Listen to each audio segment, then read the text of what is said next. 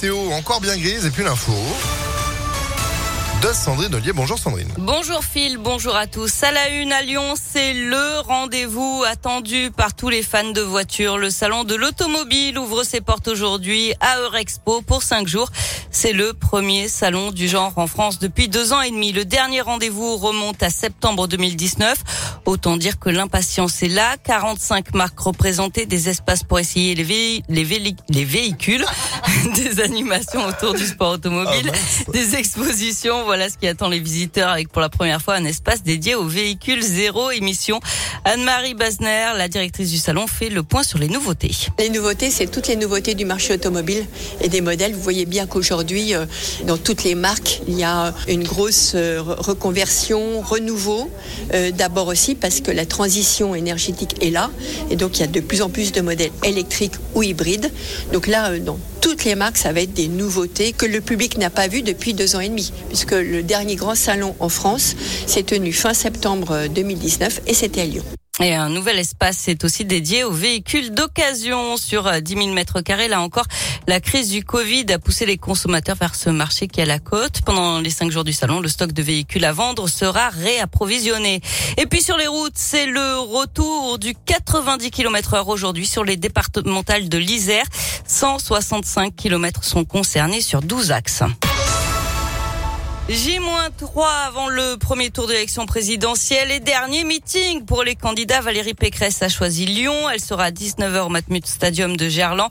Marine Le Pen sera à Perpignan, Éric Zemmour à Paris, Yannick Jadot à Nantes, Fabien Roussel à Lille et Philippe Poutou à Toulouse.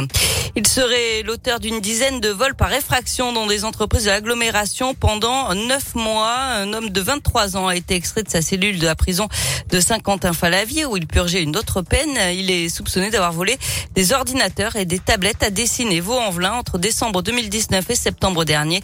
Vol qu'il a reconnu mais qu'il a mis sur le compte de sa consommation d'alcool et de drogue. Il sera jugé à la mi Une victoire pour l'association lyonnaise L214. Un élevage de cochons situé à Limoise dans l'Allier a été condamné par la justice hier. 50 000 euros d'amende dont 25 000 avec sursis pour la coupe systématique des queues des cochons. C'est la première fois que cette pratique interdite depuis 20 ans en France est condamné par la justice. Le lancement de la campagne de déclaration des revenus aujourd'hui avec quelques nouveautés et notamment la revalorisation du barème kilométrique décidé face à la hausse des prix des carburants. Il était le dernier des résistants ayant combattu dans le maquis des Glières dans les Alpes pendant la Seconde Guerre mondiale. Le Lyonnais Jean-Isaac Tresca est décédé dimanche. Il avait 104 ans. On passe au sport avec euh, du foot, quart de finale aller de la Ligue Europa et l'OL qui va jouer à West Ham en Angleterre à 21h ce soir. Dans un tweet, Jean-Michel Aulas regrette que le match ne soit pas diffusé en clair. Il est à voir seulement sur la chaîne payante RMC Sport. Du basket aussi ce soir avec le dernier match d'Euroleague pour l'Asvel qui reçoit Milan. C'est à 21h à l'Astrobal. Enfin, Joe Wilfried Songa va bientôt dire adieu au cours de tennis. Le Français, ancien numéro 5 mondial, a annoncé hier qu'il prendrait sa retraite après Roland Garros fin mai, début juin. Avant ça, on aura l'occasion de le voir une dernière fois à l'Open Park de Lyon. Ce sera du 18 au 25 mai. Et on aura l'occasion d'en reparler. Merci beaucoup Sandrine pour l'info qui continue sur notre site internet et vous êtes de retour à 8h30. À tout à l'heure. À tout à l'heure, 8h03.